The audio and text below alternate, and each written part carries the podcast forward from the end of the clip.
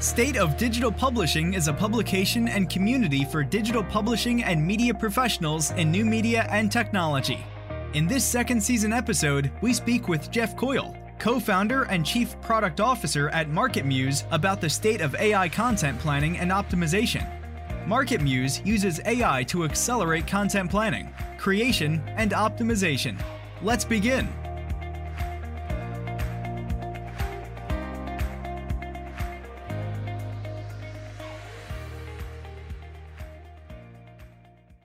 Hi, Jeff. How are you? Hi, how's it going? It's great to finally be on the podcast. Thanks for joining us. Um, we're going to be speaking about a very interesting topic, um, and you guys are doing very interesting work as well, uh, particularly with MarketMuse.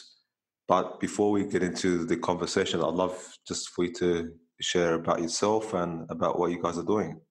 Oh yeah, sure. So I'll give you a little bit of background on, on myself. Um, I have, fortunately or unfortunately, been in the content marketing, content publishing, search engine optimization, uh, inbound game for about 20 years. Um, my the first company I worked with, uh, my background is in computer science, wow. um, and my focus of study was usability theory and search engine design. Um, and the first company I started working with was called uh, Knowledge Storm, and we were one of the first businesses who were syndicating content for to generate leads in B2B, primarily focused on uh, technology companies. Um, so we would take you know content that was being built to promote products, white papers, and such, um, and we would co-promote them on the web. Uh, that company was acquired in 2007 uh, by a large digital media publisher and lead gen a lead gen firm called Tech Target. And Tech Target manages hundreds of websites focused on uh, technology topics. Um, and so I managed the in-house team uh, focused on everything from organic search, paid, conversion rate optimization, uh, social community management, email marketing testing, you know, everything under the sun. If traffic ran through a site in that network, it was probably running through our team. Um, and during that time, uh, a big focus of mine was giving advice um, to our content creation teams and our publishers. We had a huge, fantastic editorial team there uh, and we had contributors that were not inside of the walls of the company. Um, so providing advisory, uh, you know, services basically internally, thinking about what will make the biggest return on investment for every dollar we spend on content or every dollar we spend updating existing content was a core priority of the team. So looking at metrics for conversions, for membership development, for finding the right audience and tying that back to editorial publishing uh, was a passion during that time. Um, towards the tail end of that work, I found a gentleman by the name of Aki Balogh, who is my co-founder at Market Muse. and he and a number of scientists that he worked with um, built uh, the first prototype of Market Muse. And I, at Tech Target, was one of the first customers. Um, and people don't know that. Um, but I was able to implement the earliest versions of Market Muse at Tech Target and see immediate wins. Uh, the first proof of concept I did had a 5x improvement uh, against a really, really high competition topic. I put it to the test. You know, I didn't put some some real like uh, easy one out there. I built a content plan against a security uh, uh, uh, enterprise security topic that was pretty pretty pretty tough for us and had huge wins. And I was like hooked. Um, so that when I did leave TechTarget, um, Aki had re- reached out to me and said, "Do you want to join a, as a late co-founder?" And uh, and then the rest is history. And that was uh, you know in the summer, late summer of 2015. And so since then, you know, that's really in, in October 2015 is where we really took Market Muse to market. So about four years today, and now we've grown to you know a 50 person team, you know, hundreds of customers with a solution that you know consistently produces wins for our customers. And that's what really matters to me it's the impacts that we have, both from a planning and workflow improvements, but then also from a performance improvements. You know, we have agencies that have doubled the amount of clients that they can service with the same staff. And that's as equal of a win to me as a direct customer who, you know, has used us only to optimize existing content and has grown, you know, grown their performance by 2x or has used us to make better decisions. So the efficiency of what they create is higher. I wrote 100 articles last year, they yielded N. I wrote 100 articles this year, and I got 2N, 3N, some cases 100N. you know, those, those are obviously anomalous, but that's really the types of of things that we focus on. It's speeding up these horrible processes. And that's what I worked with, you know, is manual content inventories, manual content audits, manual topic modeling exercises that, you know, the results are, aren't, are, they're totally biased too when you do it manually. You know, you put your own spit shine on them. Um, but now when we're able to do those in minutes, I mean, what would have taken months, uh, you know, teams that are doing yearly content inventories are now doing them bi-weekly or bi-weekly or monthly at the worst um, to get uh, data that they just didn't have their hands on um, and, and, that's really been you know huge for me as the you know chief product officer as well as the co-founder it's watching people adopt our solution and seamlessly integrate it into their workflows some of them they've been working with the same workflow for 15 years and they're able to adopt it and, and have success, whether it's a point win, like one thing they improve, or they just revolutionize their entire team's workflow. Jeff, I mean, I've, I've seen this off on my end because I also work with publishers, and mm-hmm. that key aspect is always around trying to see where they can expand next or looking at helping them prioritize with the topics and which which from the yeah from how you've explained your story um, it's exactly what they're, they're, still doing these days, which is um, good to see. Um, you know, you you guys call Market Muse as an AI content planning optimization software. Why specifically that? You know, because it's it's two big things. It's what should I do now? What should I do next? And that's the question that, like you said, how do people decide that today? It's you know, and I always had a great conversation with uh, a, a, fellow co-founder uh, for a content B2B or sorry, a content a SaaS company yesterday, and he mentioned, you know, we have marketers and marketing content content teams, and they're they can't even get past filling out their editorial calendar with their marketing content. Let alone do they have enough time to actually think about their own authority or strategic content development. They're just taking orders and they're trying to fulfill. And I think that that's really the the spirit of most teams today they're just trying to get by and get the content that's being asked to for them to develop internally by stakeholders. And that's why, you know, I, I mentioned that because that I think is the state of content strategy. The really great teams, the wonderful agencies are thinking more critically about what should they create, not just what they're being ordered to create. And that's what Market Muse enables. It basically can take, I need to own this topic. I want to be the thought leader on this thing because it's very important for my business to represent, uh, for, for us to represent ourselves as experts. Or I know I have gaps. I know I have thin content. Or maybe I just don't know what to do. Can Market Muse help me just just pick off some wins? Um, yeah. So any one of these situations yields that, that that tenant, that content planning. It's to say, what should I create next, or what should I update or improve next? or places where I can use data, use data observations to make better decisions about what, like you said, to do next, or maybe content to build around because it's already got a lot of authority. So then on the optimization side, that's part of that update and, and improving existing stuff. So if I'm going to improve existing page, how am I going to improve it? I'm not just peppering in keywords. And that's what the industry is is pushing on publishing teams. It's like add these words because a couple of the people in the search results are also adding them. It doesn't work. It doesn't work in practice. My team uh, most recently put together a page, uh, a piece about that, that practice and how it's leading you astray. Um, and so what we do is we take a really, really different approach. Um, so we're able, you know, and that's why when you say AI, everybody's like their eyes glaze over. But we're really thinking critically about ways to use our we have two patents on our topic modeling technology. No one else does what we do uh, with with topic modeling, uh, with uh, machine learning on topics and concepts. But the, the, the core of it is we can analyze hundreds of thousands, millions of content items, tell you what which ones are great, which ones are comprehensive, which ones aren't. Find those characteristics of great content. We can find typical gaps in content. But to analyze that topic and then be able to say, here's what you need to do based on where you are. So we, here's the model. Here's the perfect situation at the page level or the site level. and then cross-referencing that against your your site or your network or your page or your section. And what does that tell you? That's what AI can bring now that it, no one ever had access to that scale of fidelity of research. It's always been hacks. It's always been look at the top five pages and try to figure something out. We're able to look at your whole landscape because everyone knows now. Well, I shouldn't say that. That was such a, I almost got really, really generic, but uh, more people are learning now that it's not just about the page, right? It's about the whole connected nature of content.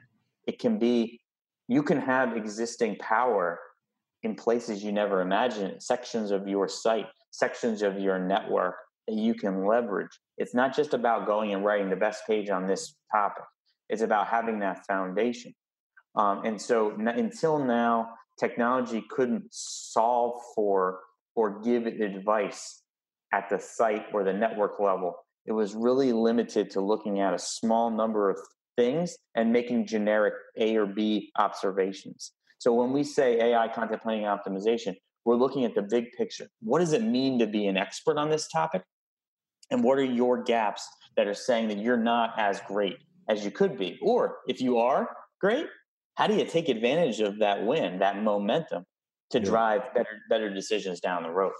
So Jeff, you've spoken about quite a number of thing, um, directions we can take this conversation, but sure. let me start off with the following. Conceptually, if someone's going to be using Market Muse, how does it work? How, how, how do, what do people have to do in order to really do it Absolutely. from a site, site level versus a page level? Well, you know, it's both. It, it can work in both directions. So I'll give you the, the three common workflows. One is I'm going to take it from the page level. I'm going to look at the, I'm going to do it yourselfer. I want to update existing pages. That's going to be most very simple workflow. In Market Muse, we have a number of applications uh, for research, for competitive analysis, for internal and external linking recommendations, as well as for optimizing existing content. So let's say I know I want to optimize this page for this topic. All you have to do is punch in your URL, punch in the topic, and hit run. Um, it will fetch the text. It will stri- use machine learning to strip the boilerplate off your page, take just that unique content, and analyze that page of content against that topic and say, how well did you cover it? Did you hit on the concepts that we feel you should have hit on? Um, and the ones that you didn't, it will give you advice as to which gaps to fill. And so that's the most basic. It's just, hey, make this better on these concepts. They give you ways to expand and ways to improve, ways to touch on more important user intent profiles uh, with that content item. And then the cool next step there is to use that to give you a sense more of a competitive nature. So we're building that perfect model that how to cover this great. But then you might want to do a head to head gap analysis with all the competitors too. You can look at each one and x ray their page against yours and say, ooh, uh, HubSpot mentioned, HubSpot talked about target audience when they were writing about content, uh, the best content marketing strategy. I need to make sure I have a section about target audience. Um, so I can do that type of competitive analysis, or I can do a competitive analysis of everyone all at once. And I can say, what's everyone doing? But what's the stuff that Market Muse says is really important that nobody's doing? And that's an instant way to differentiate your brand and differentiate your content. So you get that stuff, it's that meets minimum, table stakes, but then you've also got this differentiation. So just to backtrack, you've got one workflow, update existing content.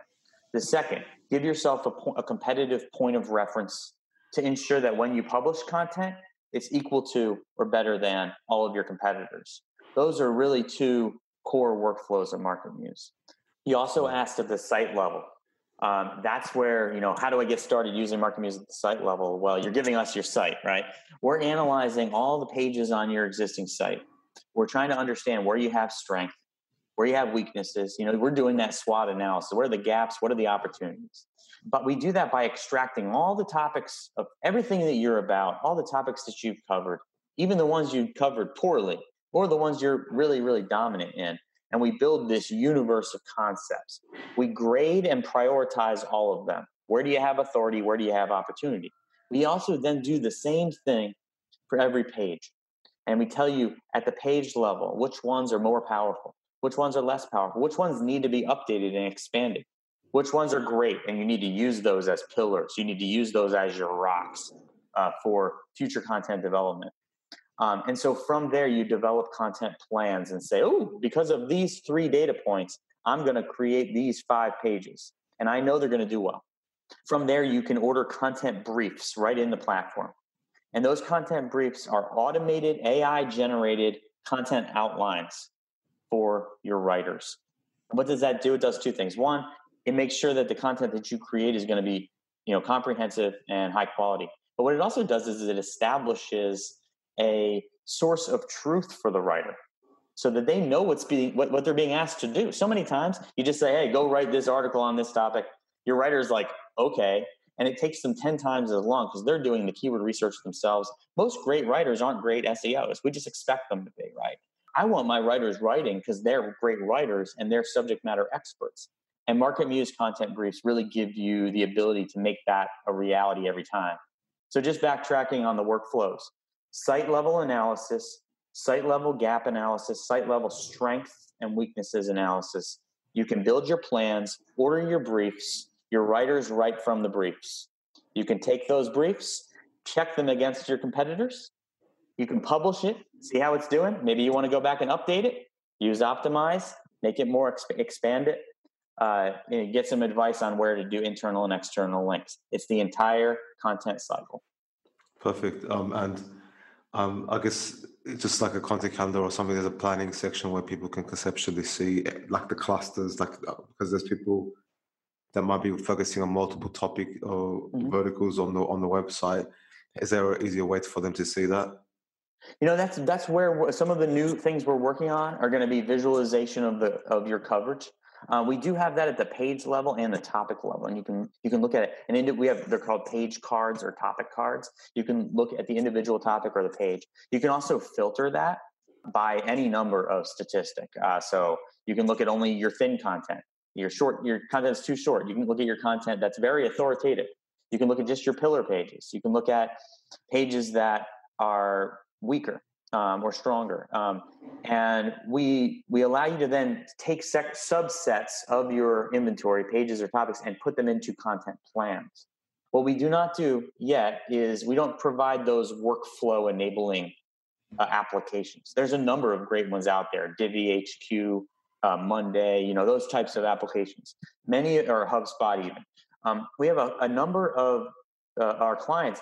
They use those types of applications and they paste in links to Market Muse um, at various stages because all of our links are shareable within the team. So um, it, it's definitely more of a planning perspective, but then baking that into your CMS or baking that into your workflow engine, uh, we try to remain agnostic um, so that you can just use us as a point of reference for those specific tasks and endeavors. Easy. So, in terms of adoption, in terms you we, you mentioned about how journalists are good writers and not SEOs, but um, and that's a fair point. But why? Uh, I mean, and I know from other SEOs or internal people who are focusing on trying to grow the audience for public their publication or for the website, they try to uh, maybe sim- oversimplify the explanation of SEO to journalists or editors, yep. so that it, it, doesn't sound too technical or as a, as a burden. Why do you think? Maybe, why do you think that's the case? And is that maybe why uh, journalists have a maybe not as a same perception as SEOs in terms of how they need to look at as writing content? Yeah, I mean, I mean, and that that really is at the core of why, you know, uh, for me, market muse exists. Um, you know, the it's it's the connected tissue, connective tissue between the content teams and the search teams and the performance focused teams. You do have these, you do have journalists and you do have editorial, you do have writers that do, they all care about performance, whether they're measured explicitly or implicitly against it. And the search teams care about quality, they care about the businesses they work for. Yep. Um, but they came from different, they typically have come from different worlds. What we find with teams is the advice of a search team that's very keyword crazy or keyword focused is met by a writer who's a subject matter expert as a point of conflict. It doesn't need to be. And so that's where you know really we we fit in in that that landscape. It's content strategists solving their challenges. What should I do? Why? Give, give me some justification for the money that I'm going to spend on content. Make sure that when I spend the money on content, it's going to give me a return on investment. But then being sensitive to the fact that, you know, John has been writing about this topic for 15 years. He's the expert. I'm the search professional. I'm not the expert. Okay. So when I give him advice, make sure that it's backed with data. Make sure that it's sensitive to the to the story that I'm actually telling John. It's, hey John, in from my research, in order to cover this topic comprehensively, these are the concepts that you would naturally cover. It may not work for this page that you're writing, but maybe it will work with a connected page or a second or a follow up. Let's make sure that we cover this and don't have any gaps and make sure that if we think these are this is the potential sections uh, that we want to make sure we speak to and the more conversations like that you have with writers the better your bonds get the better your relationship and the more they see that you're trying to be empathetic uh, of what they're going through because when you have a writer that's able to write twice as much and you're doing con- you're doing research they can trust it's not pepper in a bunch of words it's truly giving them uh, support um, and, and good advice that becomes magical. Those writers are thinking critically. They start to become creative. They start to be thinking about the reader. They're not just thinking about their deadlines. Um, and the quality grows. And, and, and, that's the thing we see time and time again. It's instead of just shooting them an Excel spreadsheet, which is 90% yeah. of the teams, you start, you, you shoot them an Excel spreadsheet. It's like, it's 2019. Yeah. yeah, yeah, exactly. It's, it's that have, have the conversation that says, you know, every once in a while, I'm going to give you a recommendation that doesn't fit with your editorial sensibilities. Just know that there's a reason for it. You don't have to actually accept it. You can say, no, nah, I can't fit this in, but let's talk about how we can cover this with the next one. You know, like it's those types of conversations that cause these teams to be successful. It's not just the, you know, I improved this page and got better rankings. It's we just made the team work better. Um, and when I see when I hear from an agency, uh, you know, even or or a direct client, and they're like, these writers used to be they used to think of SEO as, as basically like spam. Um, now it's like they're they, they, have changed their stripes. It's like where's my content brief? You know, I don't want to I don't want to do any more keyword research because you know they're they're they're cutting corners. They're going to a, a third party solution. They're using bad data, um, using PPC data yeah. to make decisions about organic or to make decisions about content. I mean, when we research team structures, 80% or more still use PPC and advertising data to make content strategy decisions.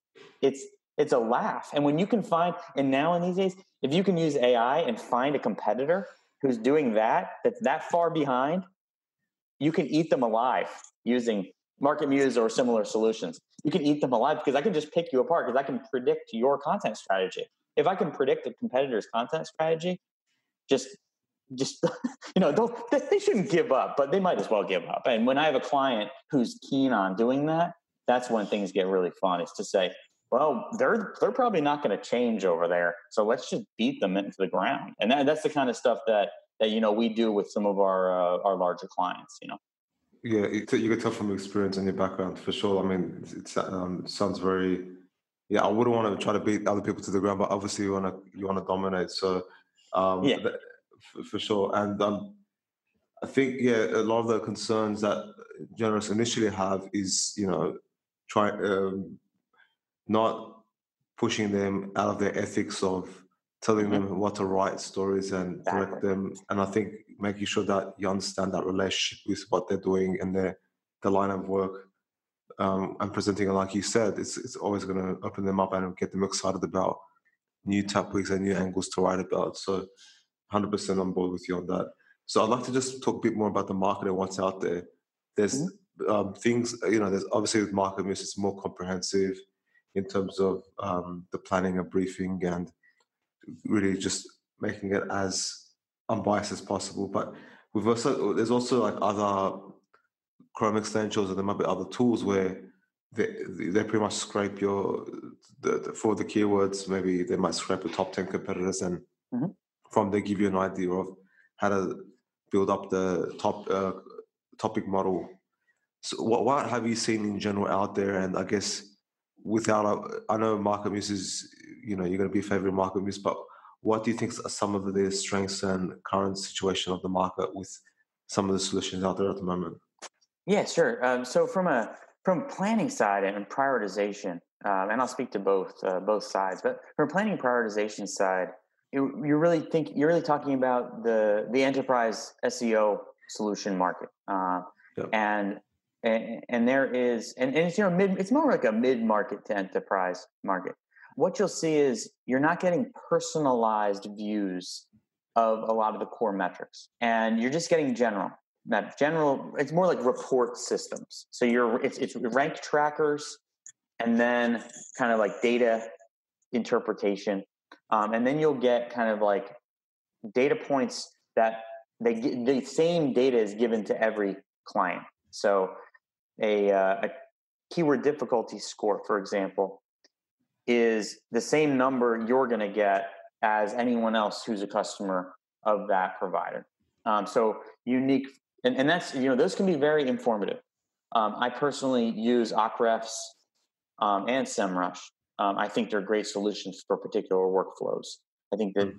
they're they're wonderful. I also think all of the enterprise applications that are out there, whether you're talking about Clarity, Clarity Search Metrics, or Bright Edge, or Conductor, um, all have really solid workflows for various types of teams, and but they are at various price points as well um, and they do have very they do you, you got to know like what their valuable workflows that they enable are uh, and then situations where you know you're going to have to you know slice and dice together multiple data points or guess or use expertise um, uh, and, and, that's really where you know we focus our, our our our engines on the site level it's how can we provide advice that is going to be more right more of the time um, and less focused on you know just reporting data, um, which is a lot of the focus there.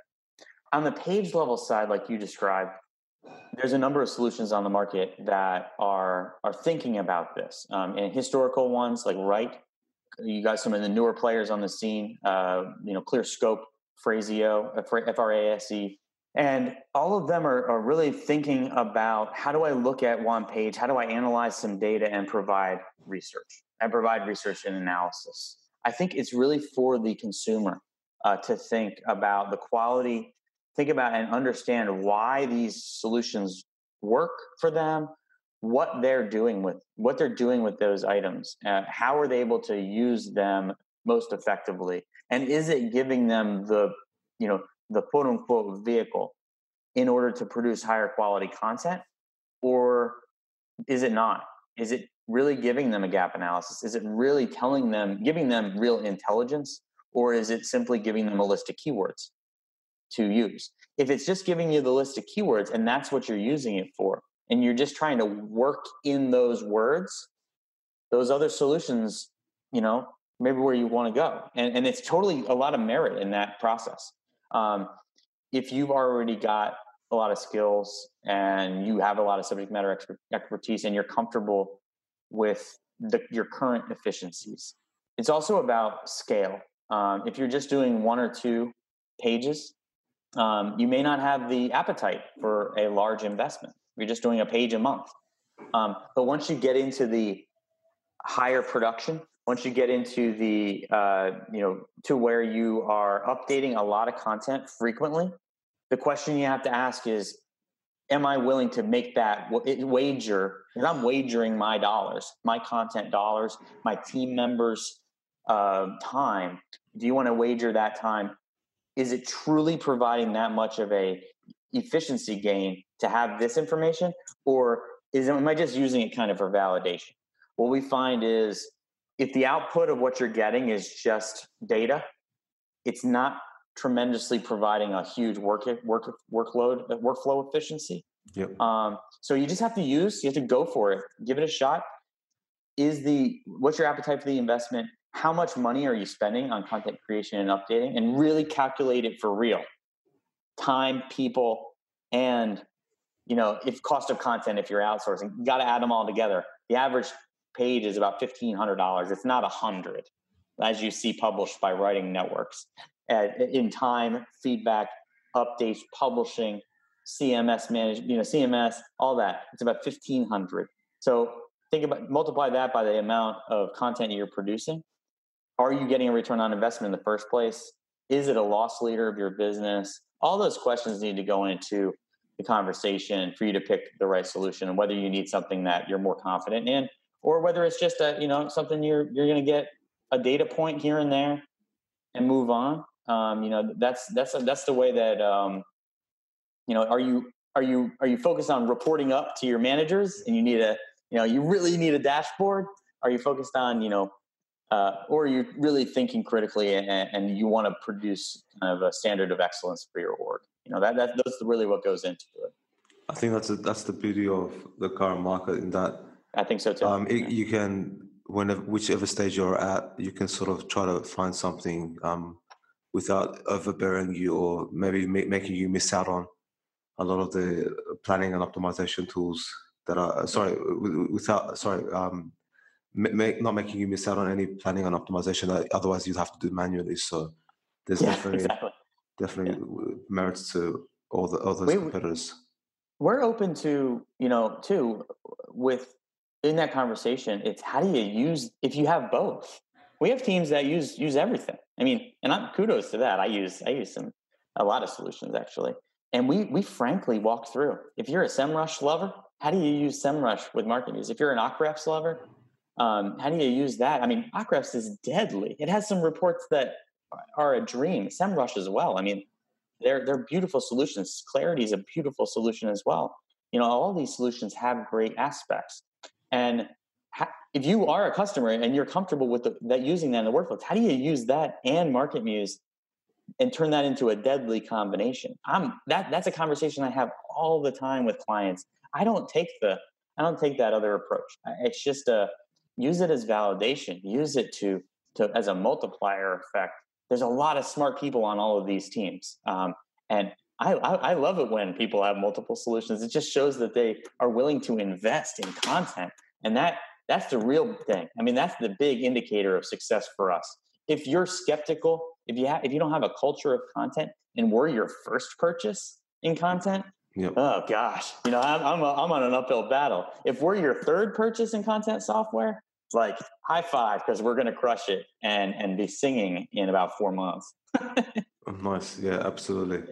Let's let's uh, really like go to, into the nitty gritty of things. So I'd love to, you shared with me some case studies we can go through. But before we do that, I'd love to just, let's take a one-on-one lesson from Mr. Jeff.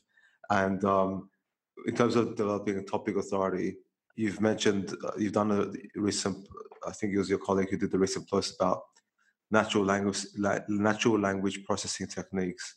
And the mm-hmm. reason why I'm bringing that up is that I think it's important for journalists and just for those who work in publishing to understand um, how potentially uh, topics are semantic you could semantically build up or you you can there are different models out there that determine what the topic how to best structure the topic so um, can we just go through first around the different techniques um, and from there maybe we can delve into the case studies and the process around developing topic authority yeah, sure. So, uh, I, you know, just from a high level, um, so natural language processing as is, is a you know a, a, field within artificial intelligence. It's it's really about how can I assess um, text and and and make sense of it. Um, and, and there's a lot of underlying technologies that fit into fit into that. One of them is topic modeling, but there's also graph analysis. Uh, there's also you know, you know everything getting down to you know stemming lemmatization or you know getting into all the all the details of uh, you know subtopics it's a really advancing field though um, there's so much research in this field right now it's very very hot but when you take a step back and you think about how does a you know how, how if you were building a search engine how do you want to create a sense of an understanding of what may or may not be authoritative? And the ways that that search engine has in their disposal, depending on how big they are, right, and how they can analyze content, is to say, I've got on page factors, I've got off page factors, I've got information that I can glean just by looking at your page or your site.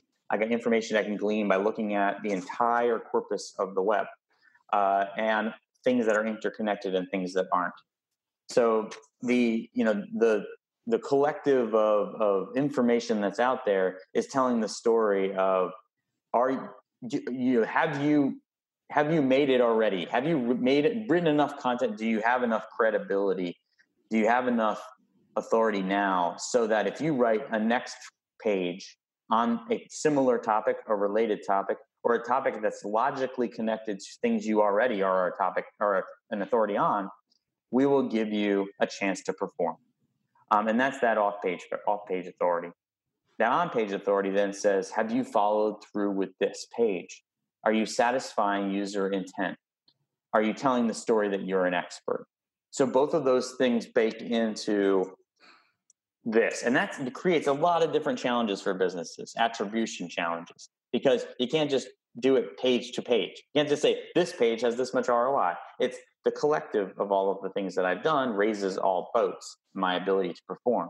Um, so if you're going through a one-on-one assessment of this, you're effectively saying, how can I analyze at the page level to say, is this comprehensive about this? Is it also comprehensive about 100, 500 other things? How does that then map to performance? Um, and then do that for every page um, and all the connections between those pages.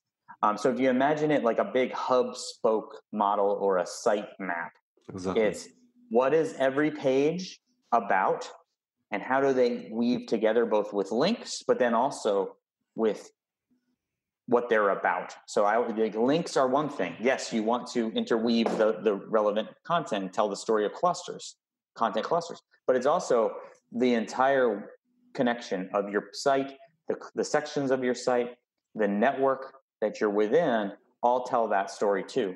On the search engines, um, don't know how much of this I can say. On the search engines, um, hey, why not? Uh, sections of sites are evaluated separately from entire sites to entire networks. And so it's also about looking within those elements to say, what does authority mean within this area, within this subsection? Um, and that's something that t- gets into the, the, the, evaluation of authority um, as well. Um, so those are the considerations. It's what do I have? How is it structured? How is it connected? Where am I writing great stuff? Where am I writing a lot of stuff? So the net net of it is, I always think of it, it's breadth, depth, quality, authority, and competitive landscape. That tells the story. It's across and down, and then making sure when I do cover this topic, I'm putting my best foot forward. If I've got some stuff that was written really poor quality, it can actually be detrimental. Um, and, and so it's really identifying situations where everything that the best the best expert in the world on this topic would write i have that manifested in my website every stage of the buyer journey early stage awareness, mid funnel, late stage, post purchase troubleshooting, ownership. I have ownership of the product. Um, I've got all of that covered. I'm the person that's going to give you the knowledge on the journey, every stage, uh, no matter what. Can I say that? And if I can't say that, then I can't gripe about not being able to rank for the keywords I want to rank for. And it's so many times we see clients or historical teams where they said, oh, every article in the search results is a definition. So go write a definition. Well, guess what? That don't work. That's why these tools don't work, right? That I was just talking about. Because you need the foundation of the infrastructure that tells a story that you deserve to perform well when you do write your definition. And that's the gap we see with so many teams. The coolest thing about this for publishers is this is what editors have been saying for 50 years. We have yeah. to write great content. We've got to build great infrastructure. We have to build magazine to magazine on our knowledge. We have to create an expectation of subject matter expertise. So the the standard for topic topical authority now is the collective of all the intelligence of all the editors in the world, and that's coming through more and more. Um, and that's the considerations that I think publishing teams have to have. Is that now technology can can manifest the subjective decisions that would be made by an editor in chief. And that's exciting. That means that the editors are going to be right more of the time when they're making best practice decisions. Um, and we, as you know, as Market Muse, have developed technologies that manifest the equivalent of what that editor in chief likely would have said. And that allows us to have a lot more high fives with editors. And that's a good thing um, versus, you know, telling them what to write. Definitely. Um, I, I, I, there's there's a lot we can delve into that uh, into yeah. that as well. Um, but just to make it clear, let's rehash quickly. Um, so uh, you said depth, uh, breadth, um, and then um, what you guys are doing, right? What you're writing a lot on, what you're mm-hmm. great at, and then putting mm-hmm. that in the competitive landscape. Um, yep. And then we spoke about when we're going to then execute on that, developing yep. the cl- uh, planning the clusters, and from there, I guess executing your content plan. Does understanding more about like the different other natural language process techniques in terms of lexical and syntax analysis or you know entity topic entity um, name entity recognition is that something that journalists or writers need to really delve into more yes. or and how do you think they, they should do that um, you know i think that it is these those things are all really important for journalists. I think that they need to be thinking about that certainly from a competitive advantage standpoint and and and competitive profile. If they're writing towards news, so we have the only in-market application for for Google News recommendations as well. I'm not sure if you're aware of that. Uh, we have a Market Muse newsroom application. It actually it's not using social signals. It's actually looking at the content that's doing well in the news is looking at what types of content will cross the chasm into web results as well as news results. And so, using this type of technology, the things that you get from that, and using kind of lexical, uh, using semantic analysis, um, using the those types of technologies, uh, which can be done with other open platforms too. I mean, uh, Google NLU and uh, uh, you know Amazon's Amazon solution, or if you have a more technical team behind you, um, it's looking at you know you know spaCy is a good example, or uh, you know the various toolkits that are out there um, yeah, where you can Watson. make it yourself. You can roll your own uh, you know attempt at content analysis. Trust me, it's, a little bit harder than than just popping in, and sometimes Amazon Web Services can be expensive, but um, trust me, I, I, I love them all. But you can start to say, what are the tendencies of my competitors? What are my tendencies? How is that working out? But what it can also give you is ideas for angles that they're likely not going to take. And in journalism, I think that's really important. Is to say, everyone's doing this. What are the things that I can do to really differentiate myself that are semantically relevant? Um, and that's when you start winning more often. Is I'm going to write this you know, we were we were working with one of our news teams. Uh, we work with a, a number of a news teams. They have to move really fast, and there was a, a natural disaster they were writing about, and they uh, executed on seven additional angles as a result of research that they did with us. And each one of those seven were seven out of their top ten performers uh, for this topic, for this particular natural disaster. Um, another example on that one that I like is right before the Final Four basketball tournament uh, in the U.S., um, the men's basketball uh, college, um, we had predicted that they should cover this collection of players with deep dive biography and profiles. And one of those players ended up being one of their top traffic generators uh, for the tournament. And, and so there's there's a lot of those types of, of analyses that can now be done. Um, you know, some other example case studies from a competitive standpoint that you know is journalistically appropriate. Uh, we have an example on our site from Tomorrow Sleep, uh, which was a really tough spot they were in. They're competing against big name mattress companies with a lot of money behind them, who are publishing a lot of different types of medium, videos and everything. Uh, but they focused on content and they did a collective gap analysis against all of their competitors and built a content plan that would put them at the same level as all those competitors combined. Uh, ended up going from 4,000 visits a month to a half a million uh, in that first year just by focusing their efforts wow. on that on that and yeah that's available on our site um, we've got a handful of other ones that are but it's really about form, fortifying your strategy and ensuring everything you publish puts the best foot forward because you may have an idea to write something that market muse didn't tell you to do. Okay great. I'm cool with that. Go write it. But make sure that it's the best when you do write it because it may be great because you have knowledge of this. Like i know this is going to be important. But okay put your best foot forward when you write that one too in addition to the ones that we give advice on. Or if you're looking at competitors you know so any way you can get inspired to write when before you hit publish make sure it's the best. I mean if you have that model know that's in journal that's journalistically appropriate that's editorially appropriate and from a search space it, it, it's a, it's going to be a winner and that, you know everybody's happy you know that's that that's that that's that win win win win that's the name of the game. You also mentioned to me about wanting to cover Cortex because I think that's more of a bigger. Oh, sorry, that's a new launch brand. So, how did they use Market Muse to help with uh, really growing and getting to that point where they're happy with with all their? Oh yeah, progress? sure, sure. So you know, Cortex is a great story. Uh, also, fellow um, uh, northeastern company, um, Brennan Brennan White. There's actually a, uh, a webinar that I did with him uh, that you can download the recording of. But they had basically they they had basically, basically concepts that they had a uh, they really didn't have a comprehensive content strategy.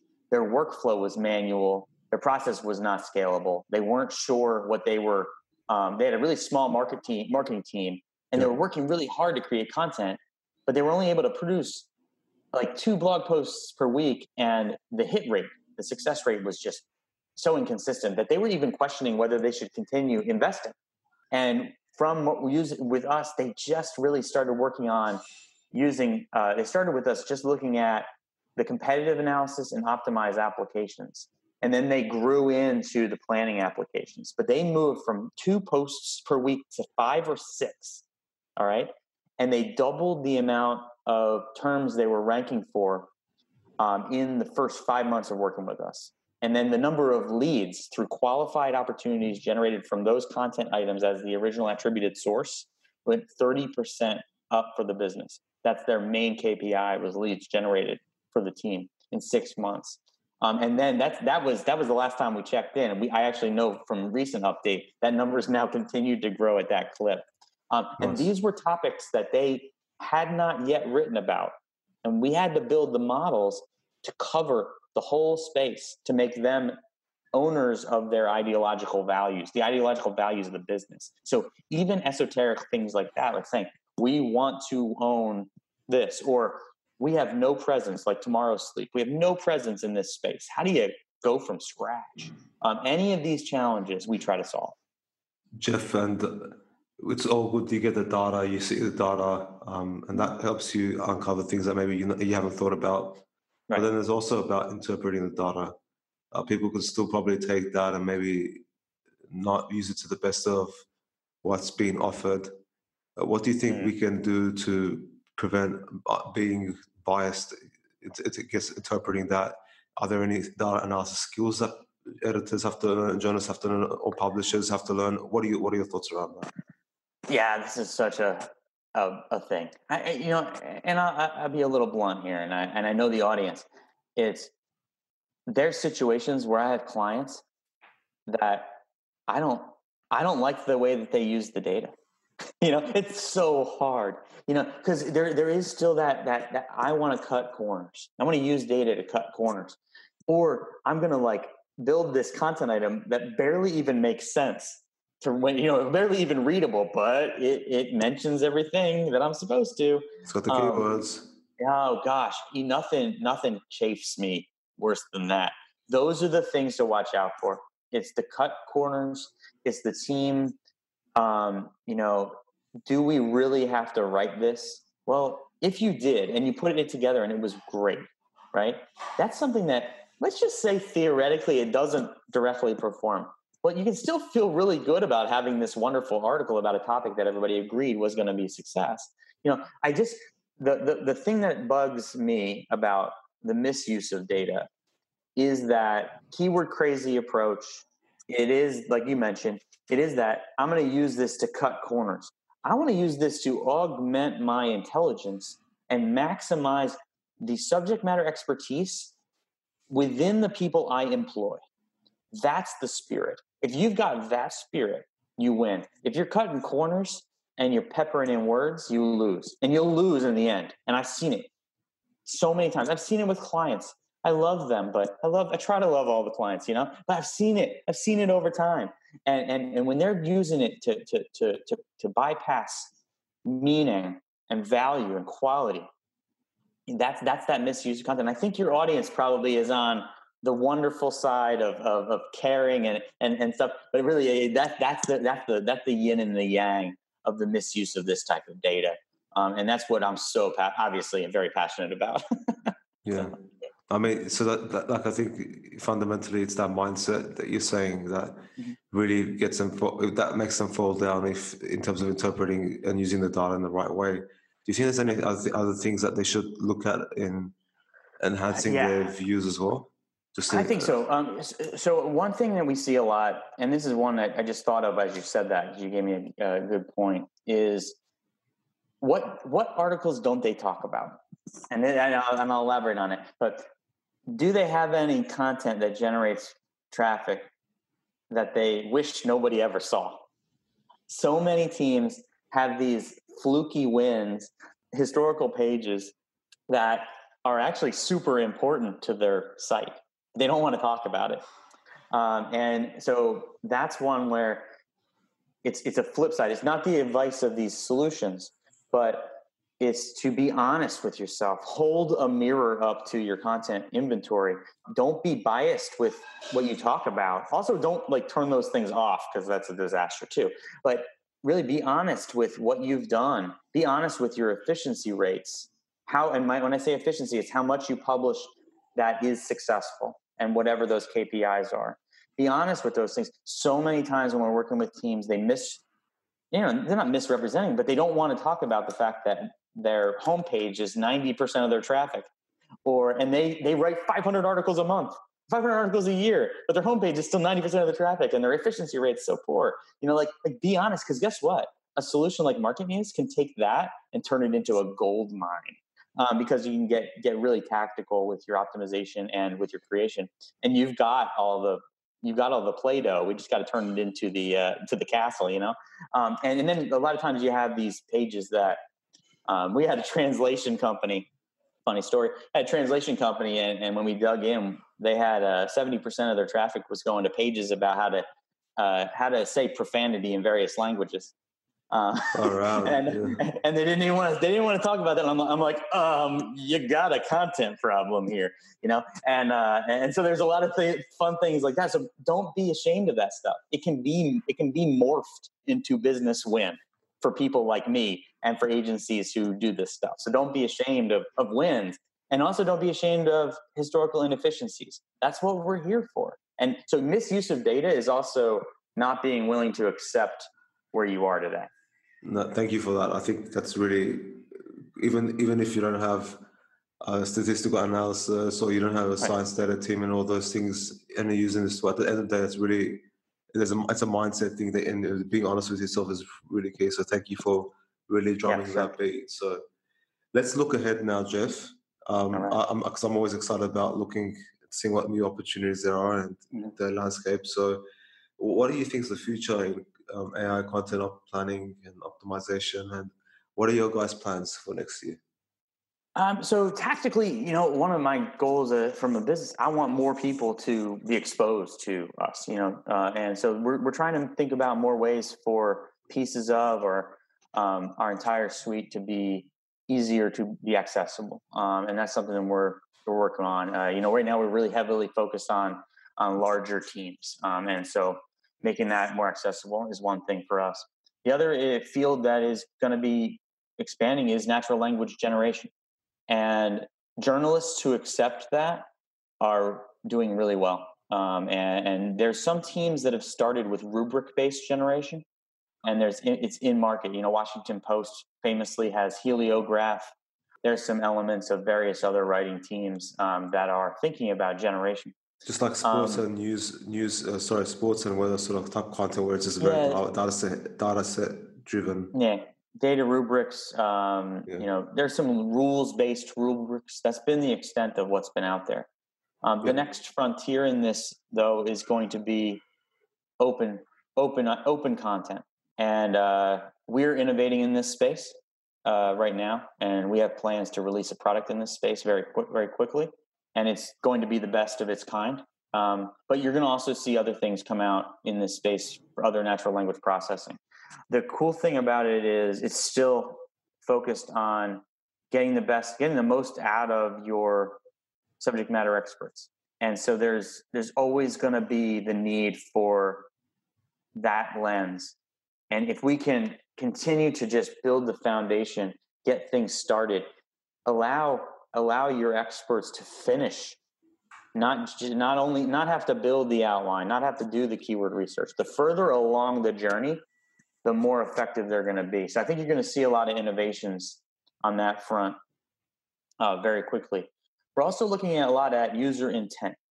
Um, so we're able to predict the intent behind uh, all of not just a query, but the entire concept. So if you look at you know CRM software, there's a lot of fracture in that topic. I could be looking up what is CRM software. I could be looking to compare software. I could be looking to what are the prices. I could be looking at how to fix mine or I want to upgrade. You know, there could be so many different things, parts of the purchase journey I could be on. And then you've got really explicit intent. Like, what is, you know, what type of hubcaps do you put on a 1998 Subaru Legacy? You know, and so that's a really, really specific intent. Um, so how do you how do you generate recommendations for covering something that is explicit intent or fractured intent. Um, and then also, how do you use that to instruct people to cover that whole journey and build automated clusters and automated plans? So, all three of those things are coming from Market Muse in the next calendar 12. Do you think is there, is there anything out in the market that's being written about now, or something that's people looking forward to as well? I know, I, I know uh, that you guys are anticipating the market changes from, to new products. You know, from, but from other firms? Yeah. No, well, just top um, level, top level. Yeah, I, th- I think that from my standpoint, businesses I feel that are moving in the direction that, and I'm excited about them. I'm really excited about what Ahrefs is doing. Um, I think that from a kind of an SEO specific solution, they continue to put out more and more like reports and reports, and, it, you know it's a different approach. It's, it's, you know it's really reports, and is this report going to be useful? It's report, report. It's very report centric but I think that they are going to accelerate some of the people that they've hired recently. I respect tremendously, um, and I think that they're going to be having a very interesting 2020. They're ones to watch. And from a publishing perspective, I think what you see is some of the very large publishers are getting serious about this. Um, not just clients of ours, but many anyone publishing content, any big brand, who has a publishing wing is starting to get more tactical. I mean, there's amazing publishing houses now that have in, internal technology that use technologies like Market Muse, but there's also ones that haven't adopted uh, this type of thing. I think the age of there being publishers publishing more than a couple hundred pages a year and not using prioritization and planning solutions I think that that ends by the end of 2020. Uh, I don't I don't see being able to even keep up, no matter how challenging your landscape is. I mean, let's just say you're in the content marketing content space, right? Imagine trying to, de- to trying to perform in content marketing content without solutions like these. I mean, good luck trying to compete with HubSpot, Marketo, uh, you know, and, and, and these these just public beasts of publishing. And what we have is historically like ma- converted magazines, you know, who are publishing on the web, yep. who you know, th- some of them are still doing it with brainstorming, and, and, and that that won't have that won't be the case in 12 months. They'll all be they'll all be using technology and big data, AI to guide their decisions. Well, with that, we'll we'll definitely touch base then and reflect on what your comments were now and uh, see how things have progressed since then. So, with that, thank you so much for joining us on today's podcast. All right, thank you, thank you so much, and, and I really appreciate you and your listeners. Thank you for joining us on this episode of the State of Digital Publishing podcast. Listen to past and upcoming episodes across all major podcast networks. Follow us on Facebook, Twitter, and join our community groups. Finally, visit stateofdigitalpublishing.com for premium information, resources, and become a member today. Until next time.